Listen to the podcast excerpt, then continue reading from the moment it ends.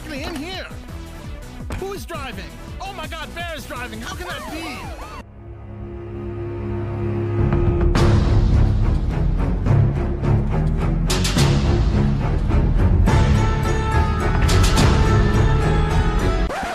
It's only a model.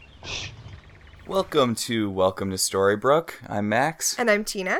and third time's the charm. Yeah, yeah. I mean, as I mentioned on our Twitter feed when I was listening to last week's episode, it's taking us a couple times to get these episodes recorded since now that it's so freaking hot out, the laptop fan is creating a problem. And also, for some reason, we thought we could record on July 4th and there would be no ambient noise. Yeah, that was dumb. Yeah, in retrospect, that wasn't that bright. So, speaking of not that bright, we got the Merida episode. A Oh. the Merida episode. I I legit forgot there were two Merida episodes until I was looking at what's coming up in the next couple of weeks. How is this not the end of Merida? I'm so done with her, Max.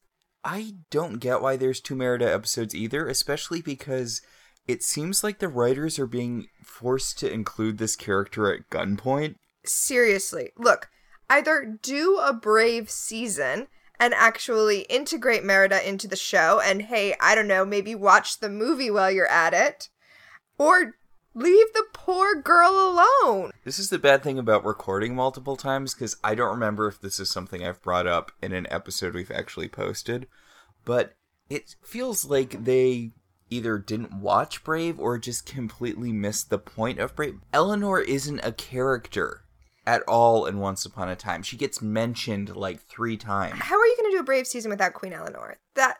Uh, uh, let's do this episode. All right, so this is season 5, episode 6, The Bear and the Bow. And we are in book seven, chapter six. It's only a model. Yes. So, as a reminder, last episode, Emma used a combination of dark and light magic to get Merlin out of the tree or save Merlin from being a tree. We're still not super clear on it. The important thing is that Merlin is no longer in a tree. And in the present day, Dark One Emma has imprisoned Rumpelstiltskin, whose morality has been reformatted. His moral slate has been wiped clean. He is no longer good or evil, he is blank. and she wants to fill him full of bravery, or rather force Merida to fill him full of bravery, so that he can be brave enough to pull Excalibur from the stone. So, last episode, Merlin was freed. And you know how in video games, when sometimes in RPGs, when you're starting, you have like a much more powerful character who's briefly part of your party to just carry you? Yeah, Yeah, Merlin's basically doing that here. he really is. Or or maybe like in a video game when you do the one thing you have to do, in this case freeing Merlin, and then instead of having to fight your way through the dungeon, you just get a cutscene of going through the dungeon because that's what we get. We get Merlin doing the heavy lifting of fighting through the guards in the dungeon to where Lancelot is being held. Now, David is doing his part. I don't actually think we see him murder any guards. I don't think David got to get his kill on this episode. I don't, which is a shame because David's just not getting to do anything he loves this episode. Yeah, he's just doing fisticuffs. It's all very uh, the introduction of Black Widow in the second Iron Man movie, where Happy Hogan's fighting the one guard, well, Well, Black Widow, takes out the rest of the room. yeah. Because David's like punching this guy and he's taking out this guard, and Merlin just kind of waves his hand and knocks the other guards out. Yeah, it's funny. He has that same power that Regina has, where he can just wave his hand and make people fall asleep. That Regina always forgets she has. Yeah. Now, Merlin establishes here that he has some level of precognition. He knows the way to go to find Lancelot because they are breaking into the dungeon to save Lancelot, who was imprisoned by Arthur last episode. He also, at one point, puts up his hand to halt the party because he knows that some guards are going to cross in front. And he writes this off to, you know, having psychic powers, being precognitive. Precognitive? Precognitive. Being precognitive. I'm unclear on exactly how that works because if you know everything that's about to happen down to the second for your entire life, I feel like that's got to be kind of um Well, Da- hard to live with. well, David asks him about that. He's like, "You can see the future," and Merlin says, "Bits and pieces." Merlin says, essentially being, I can see enough of the future for me to make prophecies or be able to tell when guards are coming, but not enough so that I can, for example, see the way I'm going to be written out of the show. Ooh. Yeah. He's kind of like the opposite of Rumpelstiltskin, though. Rumpelstiltskin could only see bits and pieces of the future when it was inconvenient, and when it didn't help him, Merlin seems to be able to just see the bits that will help him. He's like, I'm gonna be in a tree, this is who's gonna save me. Guards are coming. Lancelot's in the dungeon. The chainsaw's in the shed. So, as we established briefly last episode, Merida is also in this dungeon. I don't think we actually brought it up. The reason she is in this dungeon is because she was trying to steal a boat from some people, which I'm sorry, I know she has protagonist-itis, but stealing a boat is still illegal. Merida should definitely be in jail. Um, she was doing it to save her brothers. Humans are more important than property rights. You don't know what those people are going to do with that boat. No, no, Merida was definitely in the right here. Also, King Arthur's evil, so anything he does is inherently evil. It wasn't his boat, it was a boat that belonged to someone in his kingdom. Yeah, but he's the one who enforced the law that locked her in the dungeon. Merlin tries using his magic to get rid of the bars, but it doesn't work. Not because the bars are iron, which is the first place I went, Oh, yeah, that would make sense. but because his magic is outdated. Luckily, Belle. These are these newfangled bars? Uh, apparently, there's some protection magic on it, which Okay. okay, sure. Who who else in Camelot's casting spells? Wait, no, you, you just toss that line aside, like, oh, well, it's done, let's move on. No, who's casting spells in Camelot if Merlin's not there? I mean, there are other spellcasters in Arthurian legend, but we don't see them in this show. God, yo, we don't even get a little Morgan Le Fay. God, how much better would it have been to have Morgan Le Fay instead of Merida? Why do we have Merida and no Morgan Le Fay in this season? Well, What is happening? as I think we discussed earlier, the show would have been better if they had more of Emma doing what Rumpelstiltskin did, which was stepping into stories to assume certain roles. So Emma should have been the Morgan Le Fay of this season. Yes, that would have been great. Or you could have made the witch from Brave be Morgan Le Fay. That would have been a nice way to bring Merida in if you're so gung ho to have her this season. Hell, she could have been Mad Madam Mim. The one Disney villain who has no fans. There are no Mad Madam Mim defenders. I feel so sad. I feel totally free to shit talk Mad Madam Mim. Oh.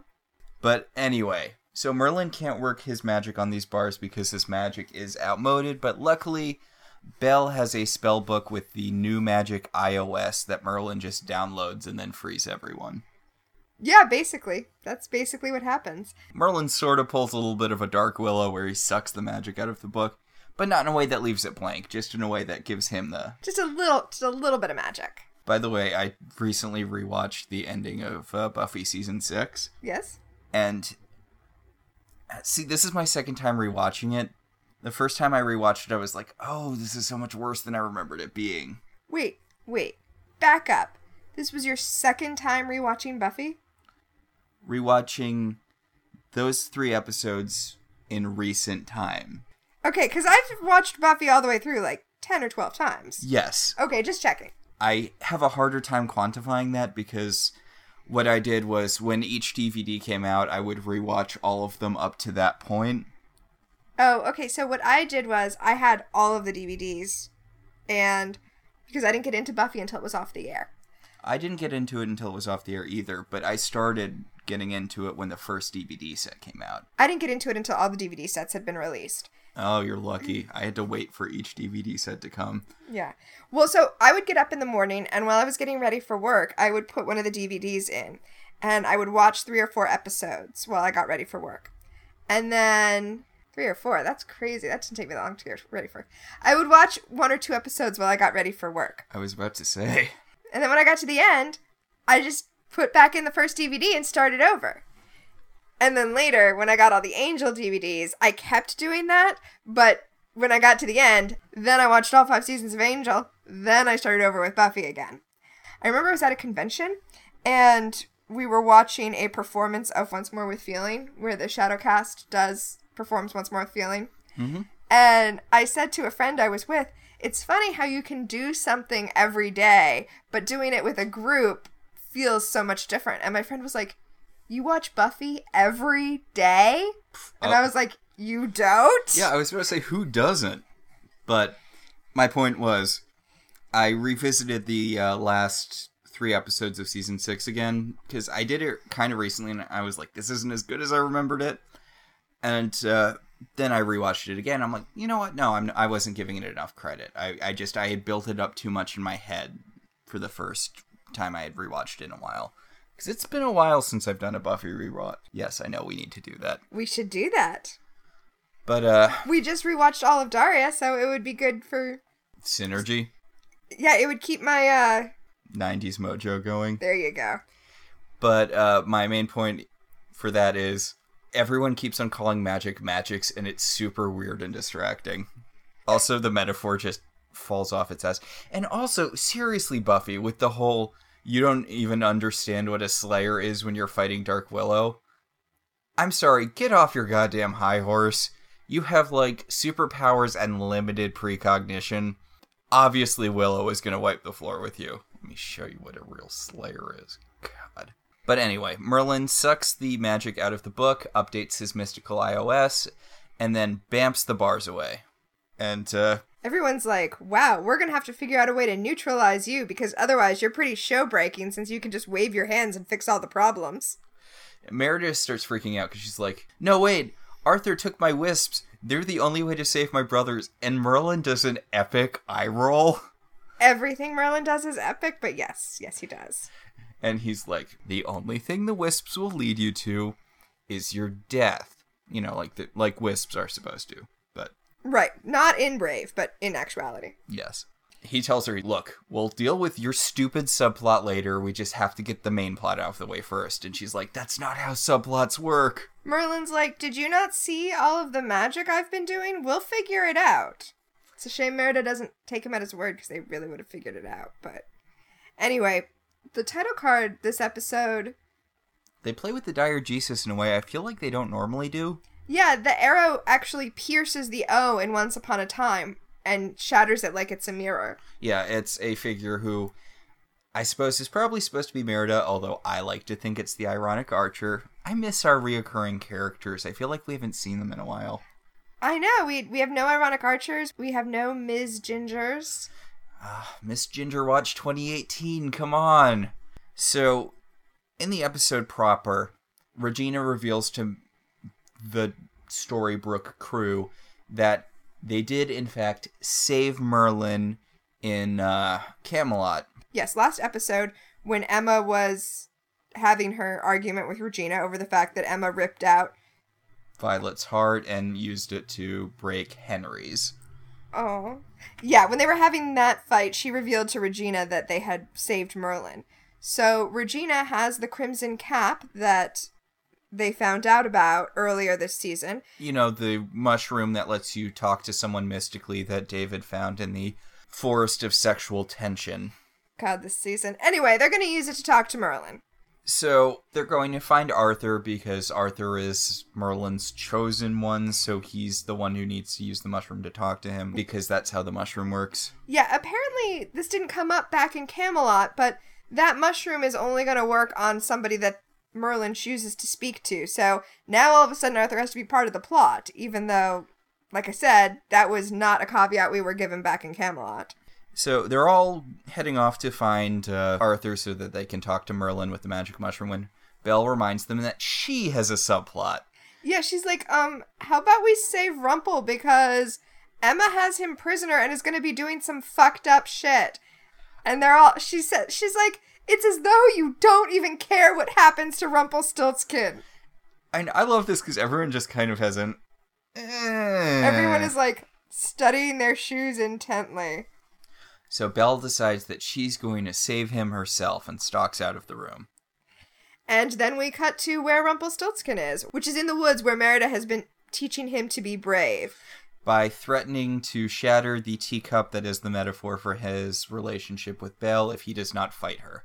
Merida is gone now, and Rumpelstiltskin is sitting in very loose binds. He could absolutely get out of those binds without doing what he's about to do. In fact, I really don't get how this is supposed to work. I mean, I, I get it, I guess, sort of, but he decides that the only way to break his bonds is to shatter his metaphor cup and then use the broken porcelain to saw through the ropes. Okay, porcelain is not that sharp. It's not going to do much good to cut through those very thick ropes. Those very thick ropes, which are very insecurely tied. I know I've brought up before on this podcast my strong feelings about not leaving people alone tied up because it is very dangerous. But honestly, I'd be okay leaving Rumple like that. He's fine. He can absolutely get out of those bonds. So he breaks the cup that is a metaphor for his and Belle's relationship and cuts himself free. Back in time, Merida is very conspicuously holding Belle at the back of the group. Yeah, she's letting the rest of the Storybrooke crew get ahead of them and walking very slowly and keeping Belle with her, telling her her backstory about her brothers and how after the events of Brave, it turns out that everything reverted back. Yeah, so apparently, after the events of Brave, there was some sort of big battle. Her dad died, and the clans decided that they couldn't be led by a woman, so they exiled her and her mother, and they took her brothers captive, and uh, that's the situation. Okay. Let's talk about a couple things here. Also, she points out how good Belle is with magic. She's like, You're pretty good with magic, aren't you? But not like good enough to defend yourself if someone were to attack you. And Belle's like, Yeah, that's pretty much where I'm at. I'm competent enough to perform magic, but I can't do any of the power things that would protect me should someone try to hold me hostage and make me do magic for them. Okay, let's talk about a couple things about Merida's story here. Okay? All right. Merida is totally in the wrong for not marrying one of those guys. I mean, look, no one wants to marry someone they don't want to marry. But when you are royalty, you have a responsibility beyond your own happiness. Merida isn't just getting married because she loves a guy and wants companionship. She's getting married because it's her responsibility to run the kingdom. And part of running the kingdom is uniting the clans. Her mother before her miraculously averted a bloody four way civil war by coming up with the compromise of having a contest of skill that would decide which son would marry into the royal family. Presumably, they will do this each generation until the four clans are one clan. This is an amazing solution that Merida is throwing away for. For why again? I mean, honest to God, I know people shouldn't be forced to marry who they don't love, blah, blah, blah. But we took this isn't a gendered thing either. We took David to task for this back in season one. You know what a good solution is if you don't want to get married out of royal obligation? Abdicate. Abdicate! But also, just putting this out there, this is a royal marriage. You're not supposed to love this person. I mean, it's basically just having a roommate who you are contractually obligated to bear an heir with. But I mean, you kind of don't even have to do that there's not paternity tests. You can just do whatever you want. You have to live in a house with a person. Yeah. Merida is being an irresponsible queen. Let's move on. You know, you know, I know I just said let's move on. This is a problem with all royalty in this show. Because we have this American mentality. All the royalty in this show is like, oh, I need to pursue my own destiny and my own love and my own whatever. That's not what royalty is about. Royalty is about serving your people. That's why you get the big castle. It's the trade off for serving your people. I know that I'm talking about the platonic ideal of royalty and not how it actually works, but you know, all the royalty in this show sucks. Yeah. Anyway, the thing we're sort of talking around is Merida knocking out Belle and dragging her away, and literally no one in the group noticing. I know Merida was like waiting until the group was far enough ahead of them, but this is some very bad party management. Also, spoiler alert, they never realize Bella's missing and go back for her. This is why you have to have a buddy system in place. Uh, see that that's where the flaw is because Belle and Merida were each other's buddies. Oh, you know, in the young adult novel Henry and Violet, Hmm. Henry and Violet slip away from the group, and Emma and Hook notice instantly. They are blowing up his cell phone for the rest of the book, trying to find out where he is. This is the book where nothing happens, correct? Yeah. Yeah. So, back in the present, Merida is leading Dark One Emma to uh, the little encampment where she's been forcing Rumple to fight her in order to make him a hero, only to realize that, uh oh, he escaped. Yep. Emma pulls out Merida's heart, and Merida's like, Well, you know what? Fuck it. Just kill me. I'm not going to do what you say anymore. And Emma's like, Okay, just to recap, having your heart means I control your actions. So Emma decides, you know what? Just forcing someone to fight isn't enough to make them a hero. They have to be willing to fight for something.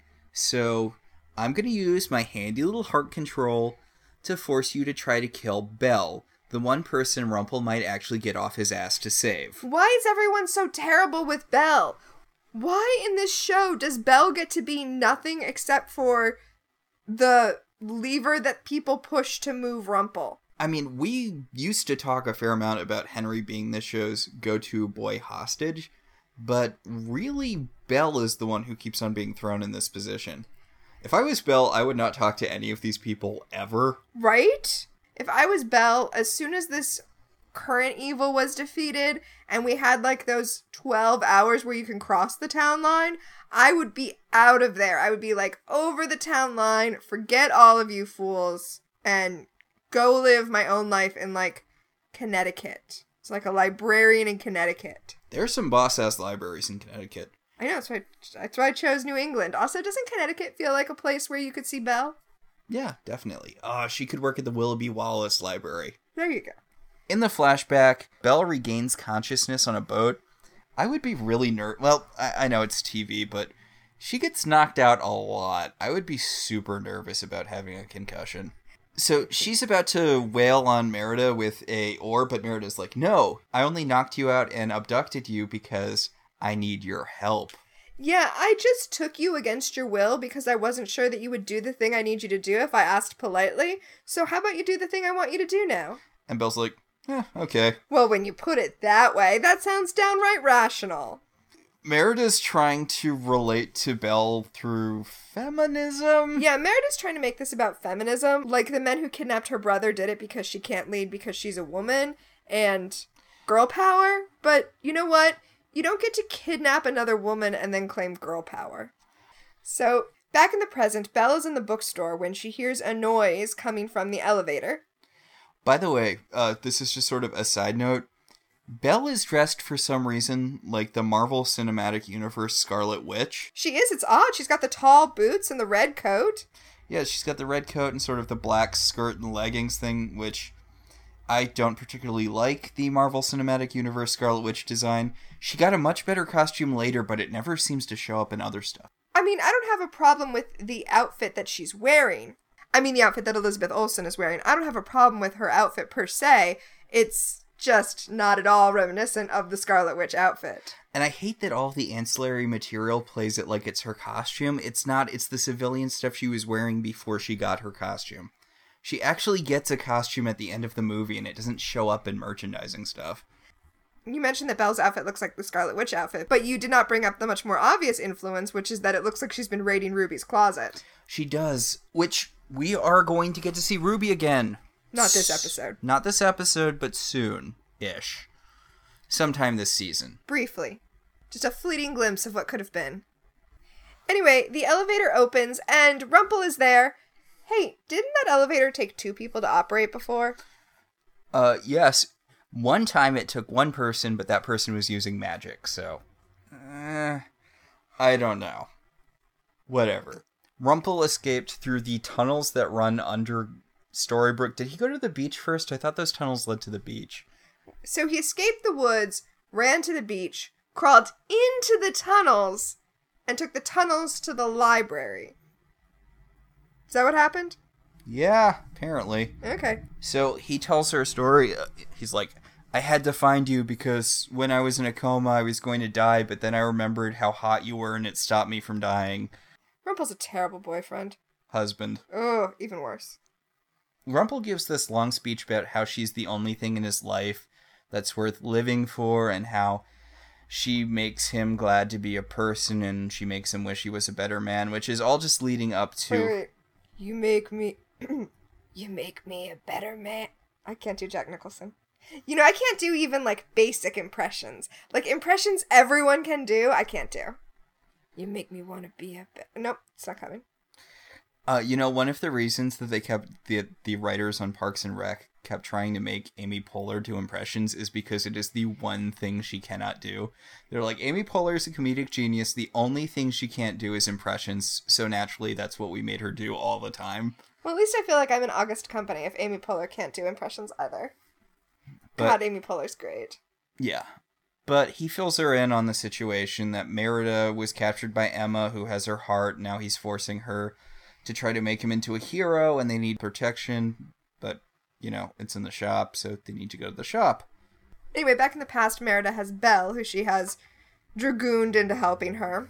She brings her to the witch's house, the witch from Brave, who is no longer here, apparently. Yeah, the witch from Brave, who is too busy appearing in a Miyazaki film to be in this season of Once Upon a Time.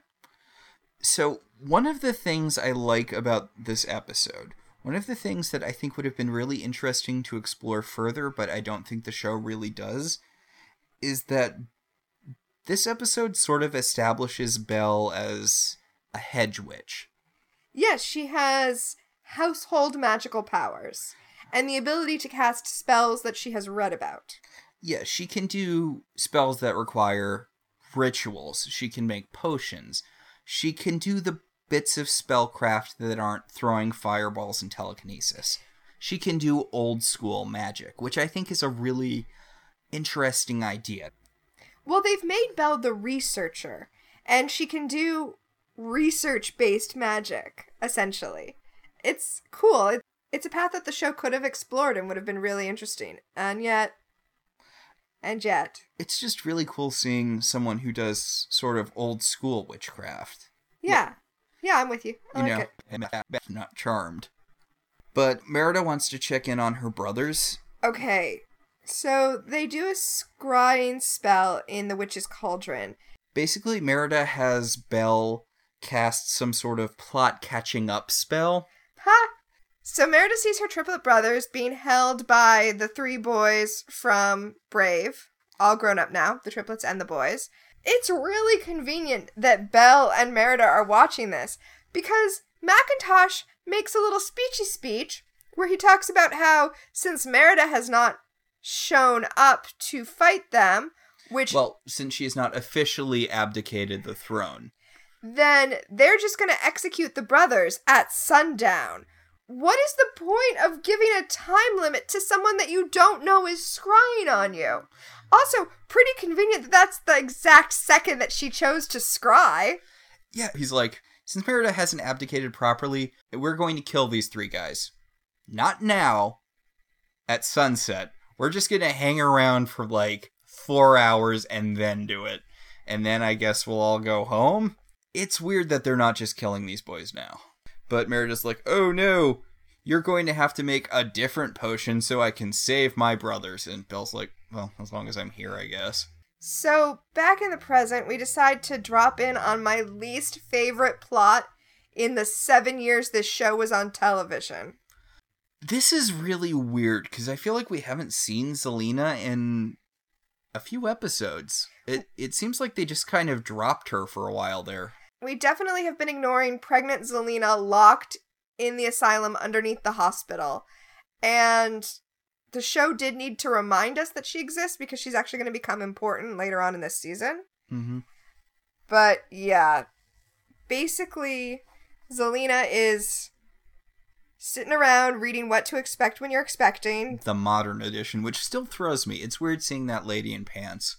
Anyway, Zelena is reading this, and as much as she is a rapist who's pregnant with her victim's child, I'm super uncomfortable with what happens to her next. Nurse Ratched comes up and And she has food for Zelena because people need to eat, especially when they're pregnant.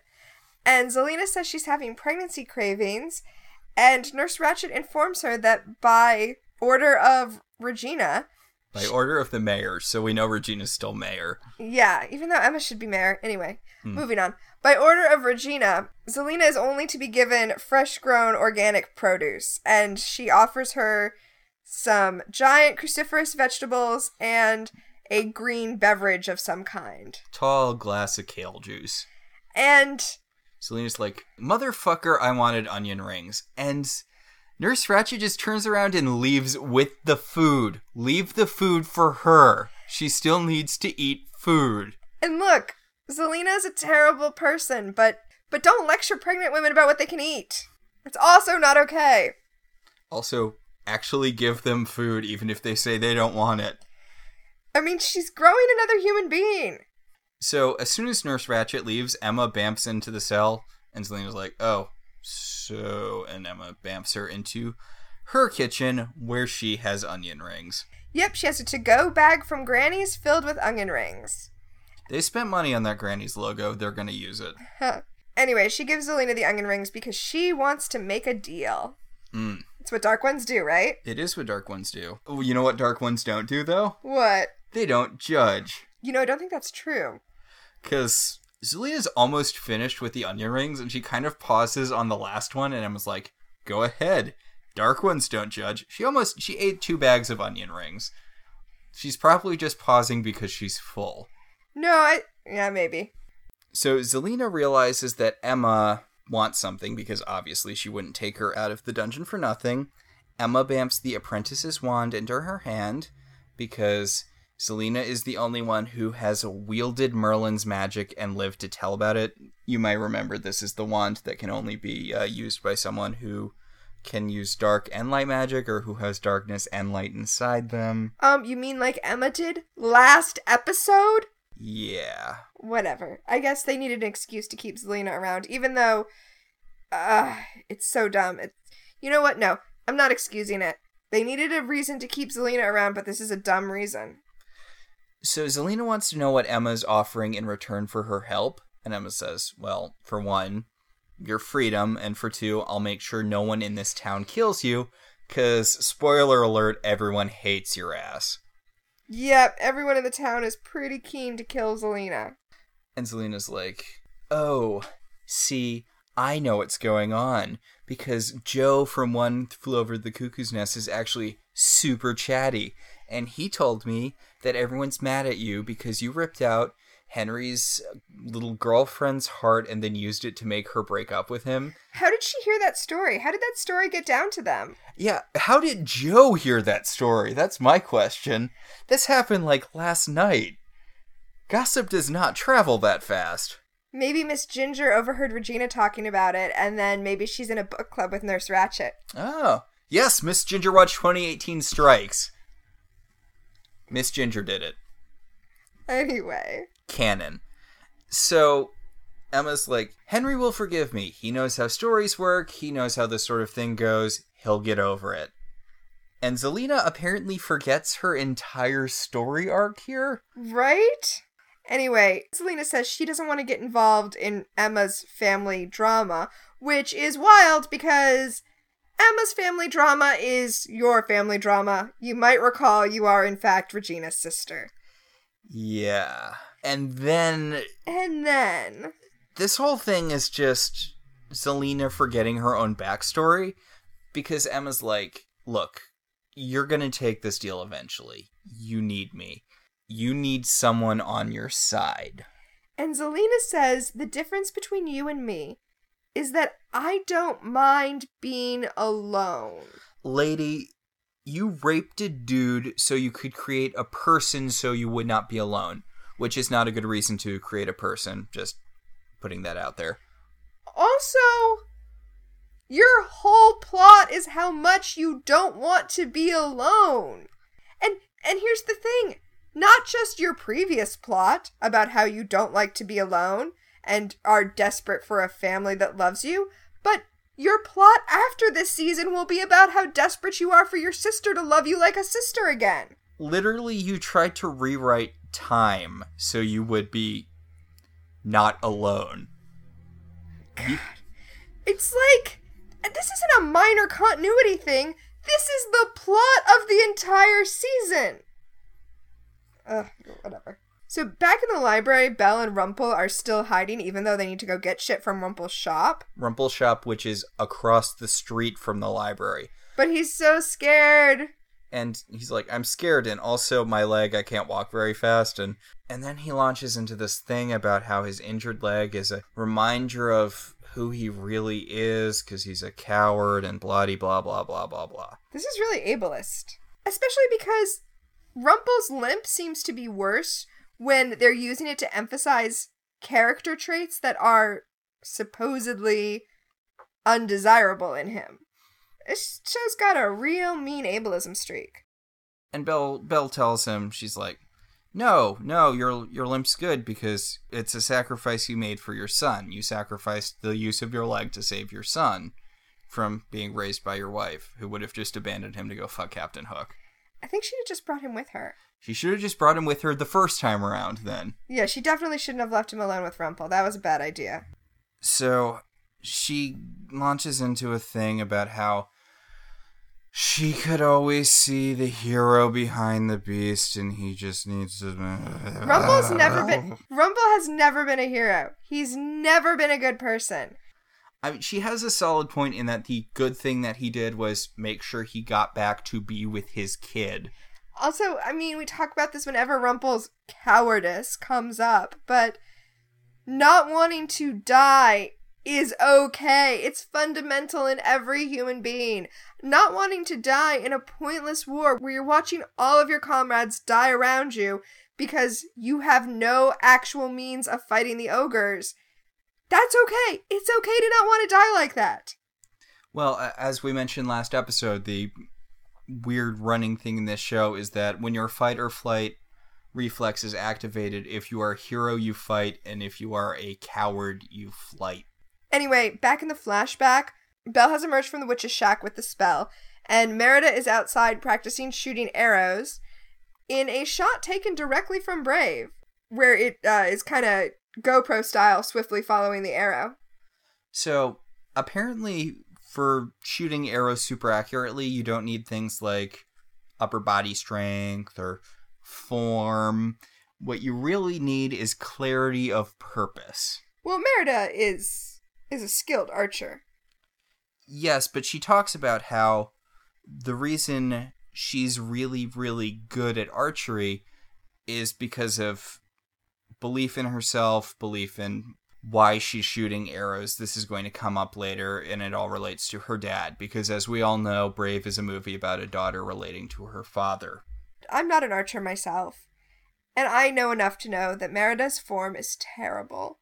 Well, as she says here, as long as you know what you're fighting for, you'll never miss your target. So she doesn't need to have good form because she knows what she's fighting for. Also, she's doing the thing where you shoot an arrow and then you shoot the next arrow through that first arrow, and then you shoot the third arrow through that second arrow.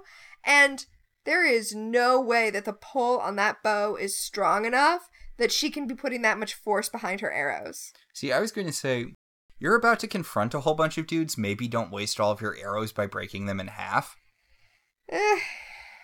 She has an infinite supply of arrows. She's Hawkeye. Yeah. But that aside, Belle has created the potion Merida asked her to make. And Belle's like, okay, I made this, but all it's going to do is turn you into a bear. Yeah, I love how in Brave the answer to everything is just turn into a bear. It fixes everything. Last episode we joked about how Merida uses her bow for everything, like she uses her bow to pick a lock. But honestly, I love that the witch in Brave only knows one spell and it's turning people into a bear, and she's like, yeah, fixes everything. Technically, she says what she can do is change your fate. And that's what Merida echoes here. Merida's like, no, this isn't a potion that turns you into a bear.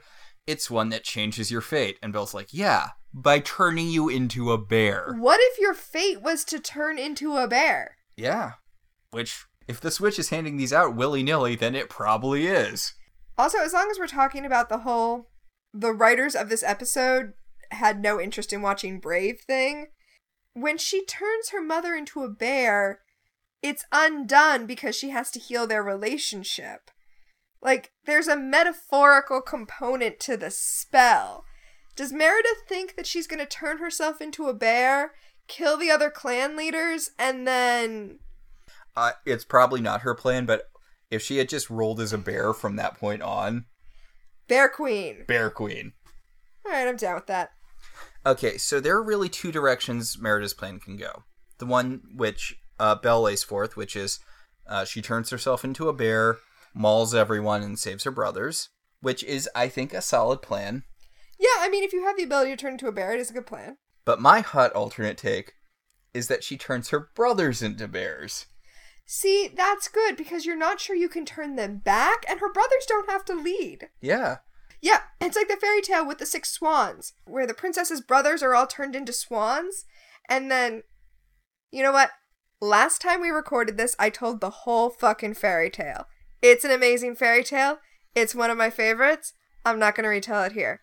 But maybe I'll just read it out loud and put it up on the website and you can go listen to it there. So Belle is doubtful about plan turn people into bears and then good things will happen. Which Okay, you know what? I was on Belle's side, but if you're going to call it Operation Turn People into Bears and Good Things Will Happen, I'm on board with that plan. I Turn people into bears. Step 2, question mark. Step 3, profit. yeah. So I don't get why Belle is so down on this. Belle sets up the false dichotomy that makes up the uh, title of this episode. She's like, you don't need the bear if you have the bow. You should lead using the bow and not the bear. These two things aren't really in opposition. They're just different versions of leading through power. Right. I mean, the idea here is that magic is somehow fake. So leading through magic is lesser than leading through force, which is real. That's that's that's the story Belle's giving us, right? Yeah. Okay. New question. Why does Belle give a fuck? This woman kidnapped her. Just give her the potion and go home. Why are you so invested in her story all of a sudden? Yeah, give her the bear potion and go rejoin your party for the main fucking plot. So, back in the present, Belle and Rumple have made it successfully to Rumple's shop to grab what he was looking for in his convenient safe of convenience. You know, where all of the plot significant stuff always is. Right. It's uh yeah, his his safe of requirement. Yes. Their little mission is interrupted when Merida shoots an arrow at them, but since her heart is conflicted, she does not have clarity of purpose and therefore does not instantly kill Belle. Yes, Merida barges into the shop and she just starts shooting arrows and And- te- and tells Rumple that unless Rumple fights her, she is going to be forced to kill Belle. Meanwhile, in the D plot, I know, I totally forgot that this was. We've recorded this multiple times and I forgot that this plot was even here. So the Storybrooke crew minus Belle have called Arthur into Regina's vault so he can use the magic mushroom to contact Merlin so they can find out what happened in the Camelot season. You know, the part of the season they don't remember. yeah, during their last weekend. And Arthur's like, "Well, Merlin only talks to me when I'm alone, so you guys should leave me alone, where I will definitely not do anything evil." Like throw the crimson cap into the fire so that Merlin can't be summoned. Uh oh, looks like I did just that. Yep, as soon as everyone leaves, he looks like he's going to drop the mushroom into the potion, but instead he drops it into the fire. Why does he even bother with the fake out? No one's there. I don't know. So My question is, why did he throw it in the fire instead of keeping it? Because what happens in the rest of this plot wouldn't have happened if he had held on to the mushroom. Yeah. So he throws the mushroom into the fire and then he leaves the uh, tomb to sadly inform the Storybrooke crew that Regina sucks at magic and nothing happened. And Regina's like, bullshit. I am awesome at magic.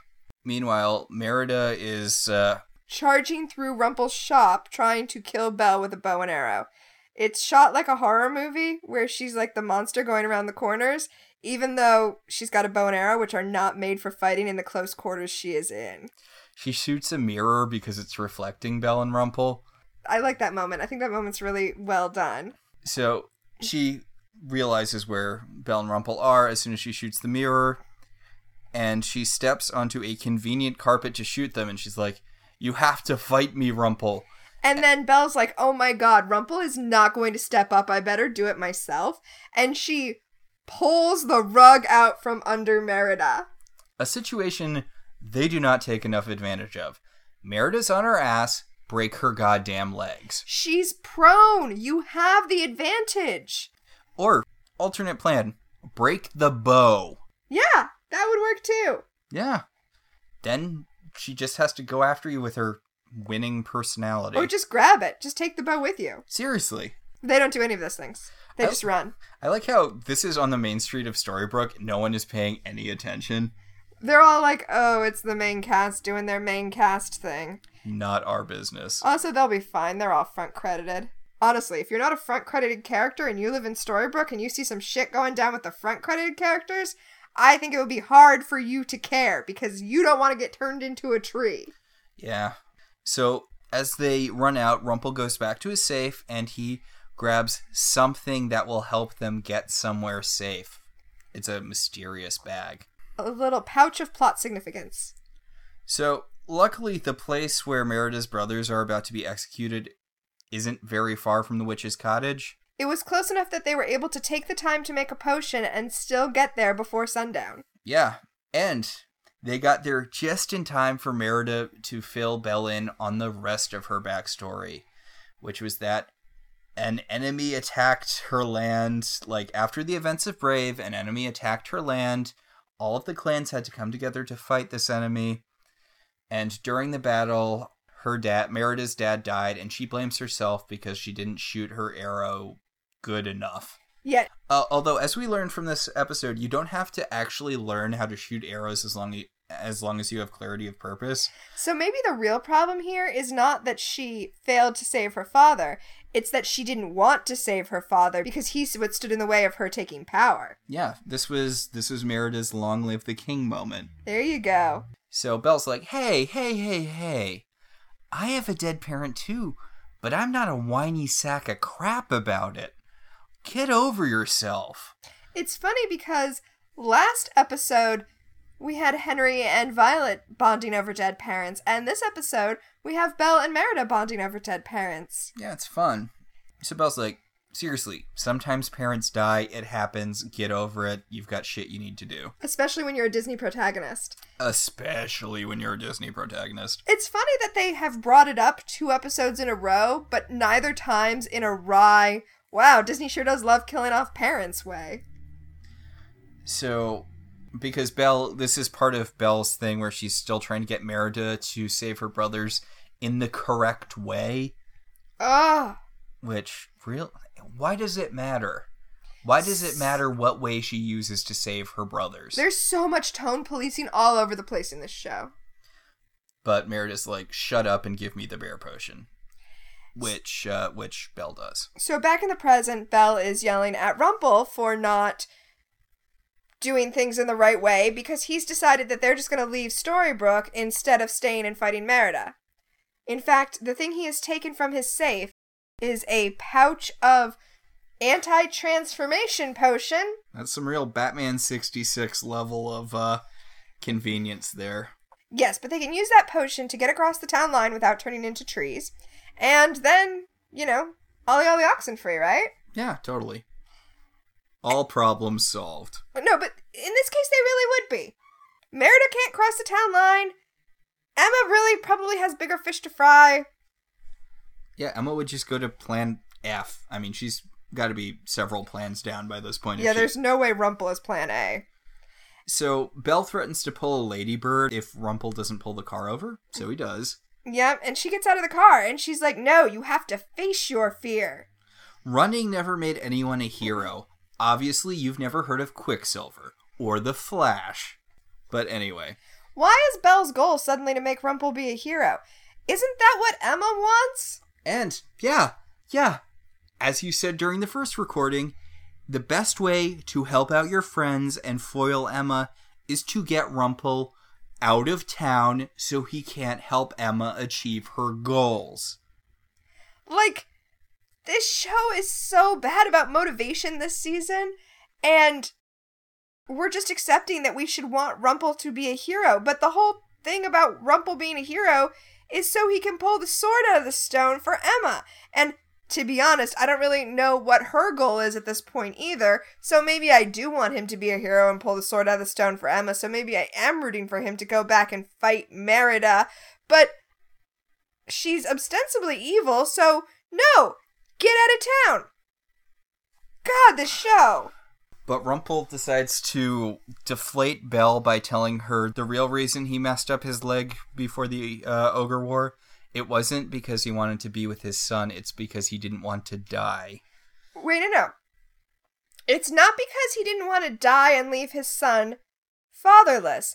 It's because he was scared to die and leave his son fatherless. Like, the tiny distinction here that he thinks separates being a hero from the piece of shit human being that we saw him being when he was a human is so thin. I don't think he was a piece of shit. Oh, he being. was. It had nothing to do with his cowardice, but he totally was. Why? So his cowardice didn't bother me. Honestly, it was his inaction that bothered me. So I don't care that he didn't want to die in a pointless war, but I do care that he and his kid and wife are all living as outcasts, and his wife is like, why don't we go to a town half a day's ride and make a new life? And he's unwilling to do that. Okay, yeah. Strong point. And, and we know he has a really valuable skill. All he has to do is leave his hometown, and he can use this very valuable, almost supernatural spinning ability to do well by his family. But he doesn't want to because it's his father's hometown. Really, it's daddy issues all the way down when you start scratching this show. Yep. So Belle's like, fine, you know what? I'm just going to deal with Merida myself because I'm way more competent than you. Belle out, sucker. And she wanders off. Rumple gets back in the car and he's like, Okay, well "Mm." then I'm just gonna leave because Yeah. you know, I'm definitely not gonna Han Solo this later and show up at exactly the right moment that I need to to fight. Belle takes maybe 10 steps before Merida shows up. And Merida pulls out the potion, the bear potion. The bearification potion, which I guess she doesn't drink in the flashback because she still has it here. And she's like, I don't want to have to use this. And Belle's like, My memory was erased. I have no context for what you're saying.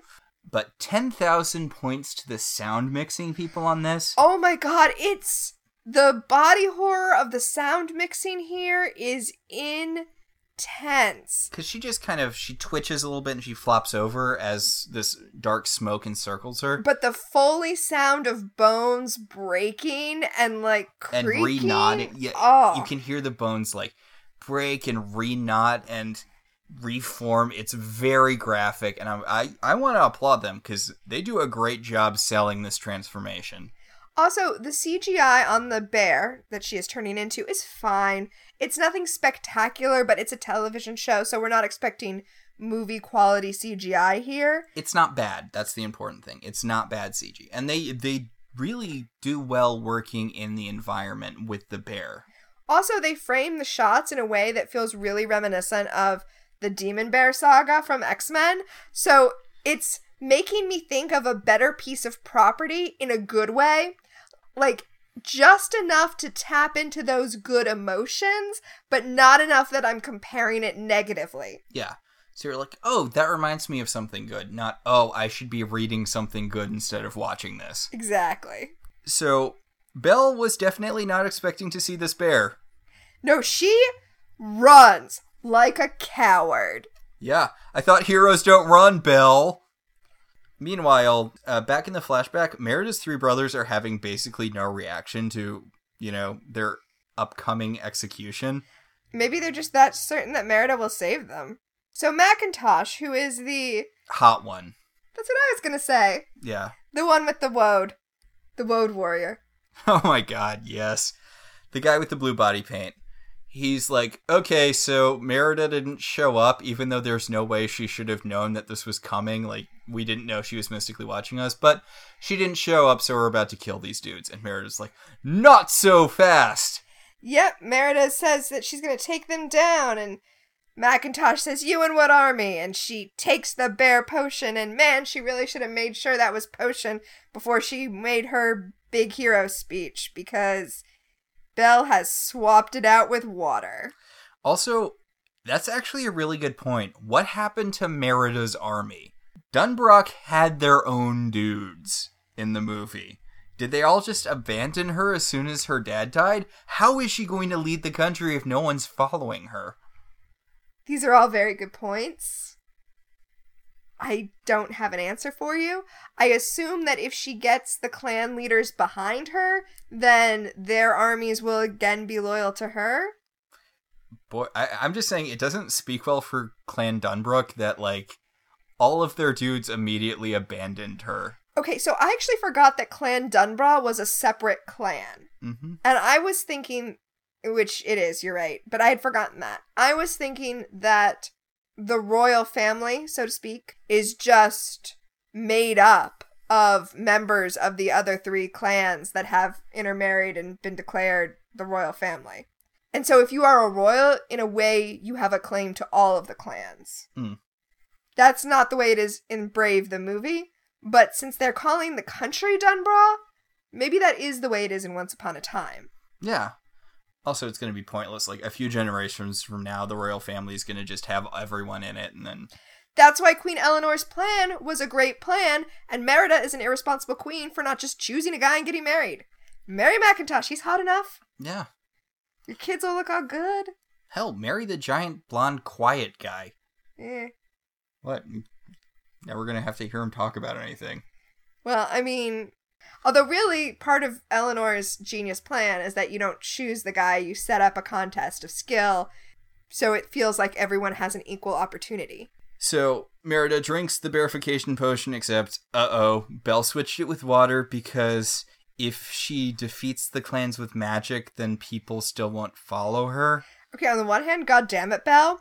But on the other hand, maybe don't rely on someone that you kidnapped to help you. True. That's yeah, that's a really good point. You know what? I was on Belle for telling Merida how to get the job done, but now that I think about it, if you're kidnapped, you get to handle it however you want.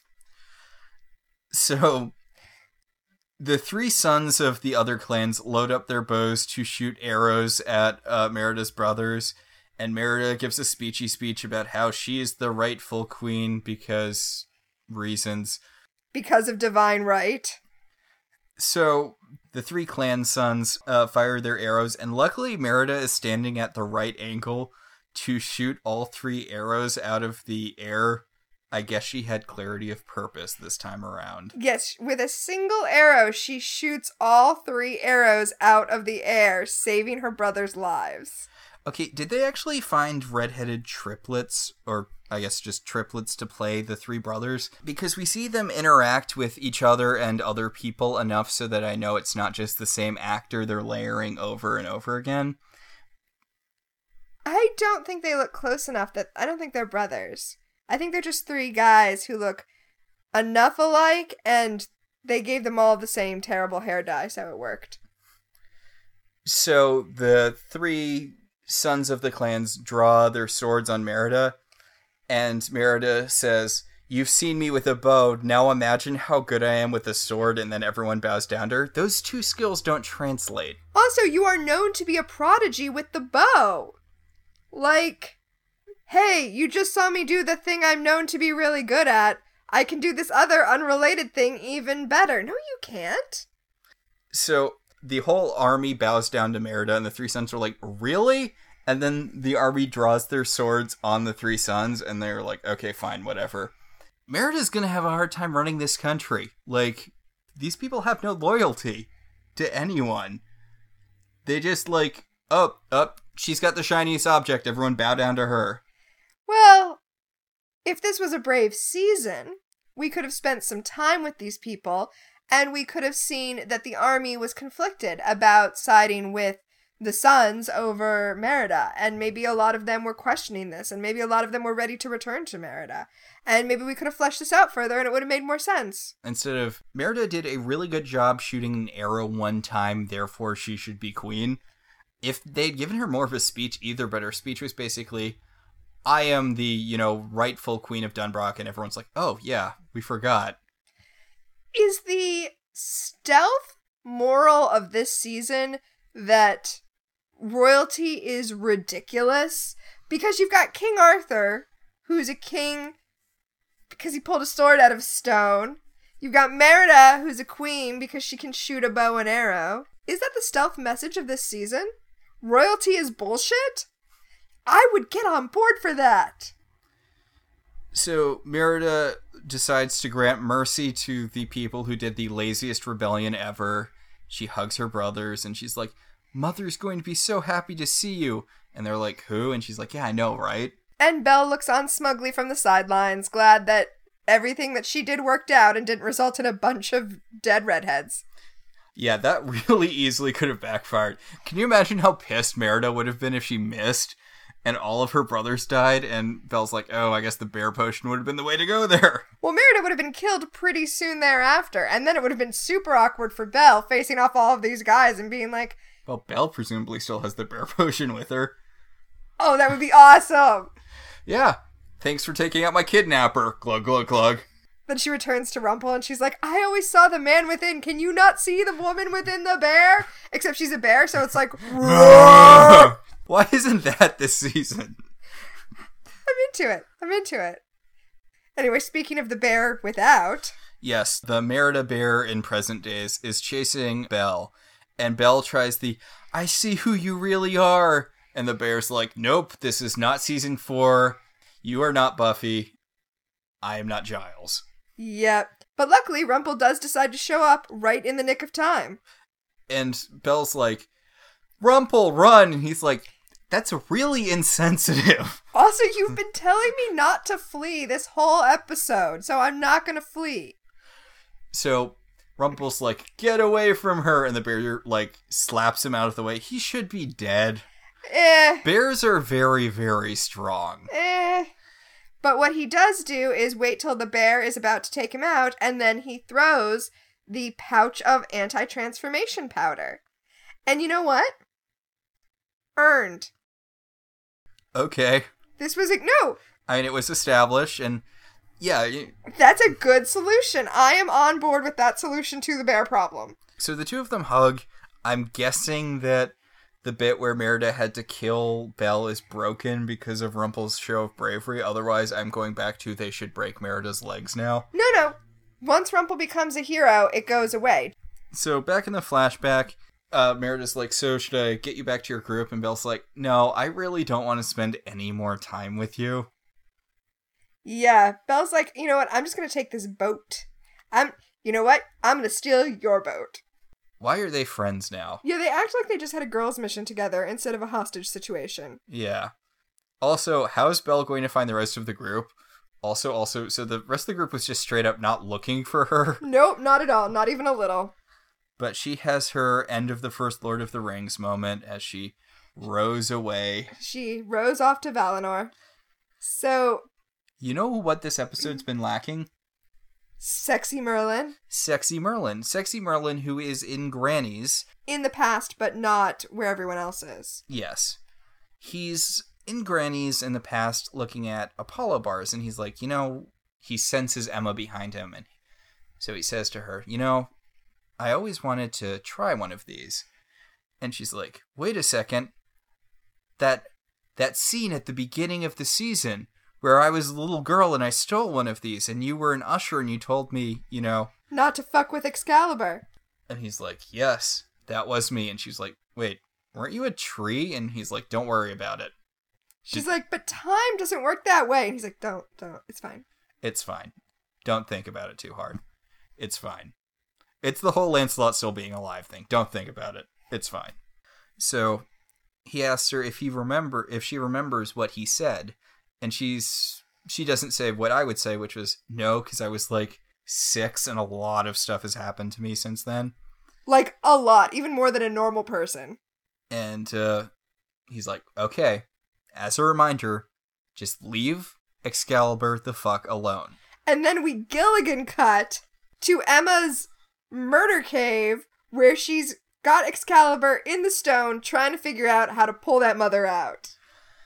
Yep, and Rumple and Belle and Merida show up, and Rumple's like, Hello, evil person, I'm brave now, and therefore I'm a brave, true hero, and I have to do the true heroic thing of helping out the main villain of this season. What the fuck? If they had just crossed the town line, he wouldn't be pulling out this sword for the villain. God damn this show.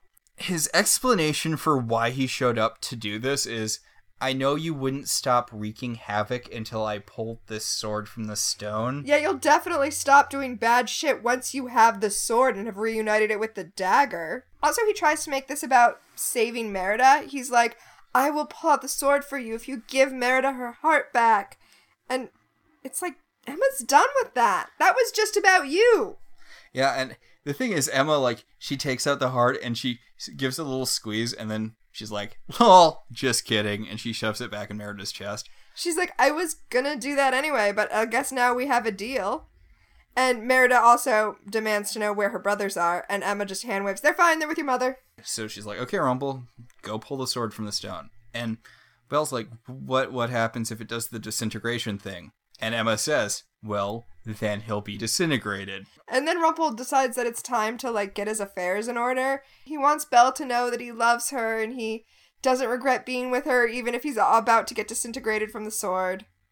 Also, he's touching the sword through all of this. All Kay did was touch the sword and it disintegrated him, so Yeah, also he's getting super emotional for a thing that we the audience know is not going to happen. So it's not very satisfying, I'll be honest. yeah. But Rumple pulls the sword from the stone. What a shock. So is Rumpelstiltskin the king of England now? Uh, he's gonna have to fight Wyatt Halliwell. I know we've referenced that like every episode this season, but it's true. Wyatt Halliwell is the true king of England. Yep, no doubt in my mind. So he pulls the sword, which is still broken from the stone. Oh, you know, I didn't notice that. I didn't think about how that was an important thing. How, since the dagger is gone, we could have been thinking that the blade might have been reunited. I didn't think that for a second, but you saying that, I realized they might have been wanting me to think that. Mm. Okay, so a lot of this is shot in slow motion. I suppose to add drama, but it really feels like maybe the episode was just running a little short. Could very well be. Yep, I guess I just needed those extra seconds. Rumple tells Emma that she made one mistake. She made one terrible mistake. She made him into a hero, and heroes always win. And Emma's like, "Yeah, my parents are heroes, and they didn't do shit. So I'm not that. I'm not. I'm not exactly shaking in my designer boots over here." Yeah, she she points out she's like literally every uh, basically everyone in this town is the hero of one of their stories. This isn't that big of a deal. Rumple tries to save face and be like, "Well, they're not me." Okay, Rumple, whatever. And Emma's like, the doctor told me that I can't roll my eyes that hard anymore. Anyway, back in Regina's vault, the Storybrooke crew is finding the Crimson Cap because it's magical. It can't be burned, Arthur. Should have just put it in your pocket. But he didn't. So now they know that Arthur is evil. and that uh, he doesn't want them to talk to Merlin. And now they need to find someone else that Merlin has chosen. And you may remember, Merlin chooses the author. So uh, they're going to get Henry because why is it Merlin's job to choose the author? Did he have to do all of that when he was a tree? Um, well, no. No, his apprentice was taking care of it. Merlin is Merlin is the sorcerer, and he has an apprentice, and since he knew he was going to be trapped in a tree, he had his apprentice doing all of that work while he was a tree. Hmm. Well, I mean, he could still talk to the apprentice as that sparkly light thing we saw. Yes. So, was he training the apprentice? I, I have questions about a whole bunch of stuff here, but But we don't have time for that because Henry has shown up and he's going to drop that crimson cap into the cauldron and get us a very unhelpful voicemail message. Yes. Merlin's basically spreading the use of his precognition. He's going to tell them just enough to move the plot forward, and that's it. Yeah, he's like, if you are seeing this message, then it's probably already too late. You need to find Nimue. Nimue will, oh no, the Dark One's coming, ah! Message over. Yeah, super unhelpful. But it gives us just enough information to know what to expect for the next episode. Which is called Nimue. So that's it for this episode. Next episode, Nimue. Woo. So, you want to talk about fashion real quick? Okay, uh, we had a slight disagreement on Belle's cloak, which I really liked, And, and, I did, did not care for. I liked it because it had like it had this giant. It was this sort of pink cloak with this giant rose on it. And I'm like, I get it, you know, bell rose. I I do appreciate that they're carrying over the rose theme, but it looked like it was made out of curtains. And everyone else looked terrible. No, that's unfair. So, I guess we're going to wrap it up for this week. Next week will be Nimue. Woo. This show is partially listener supported. If you would like to become one of our patrons, you can do so at our website, ilovetelevisionzines.com. We would like to thank our current $5 and above patrons Beryl, Patricia, Cassidy, Alec, Alex, Alicia, and Ryan. If you'd like to support the show in other ways, you can always rate and review us on iTunes. It helps other people find the show. If you want to talk about this episode, head over to our Facebook page, facebook.com slash I love television zines. We can also be contacted at I love TV zines at Twitter or I love television zines at gmail.com. So until next week, I'm Tina, And I'm Max. and this has been Welcome to Storybrooke.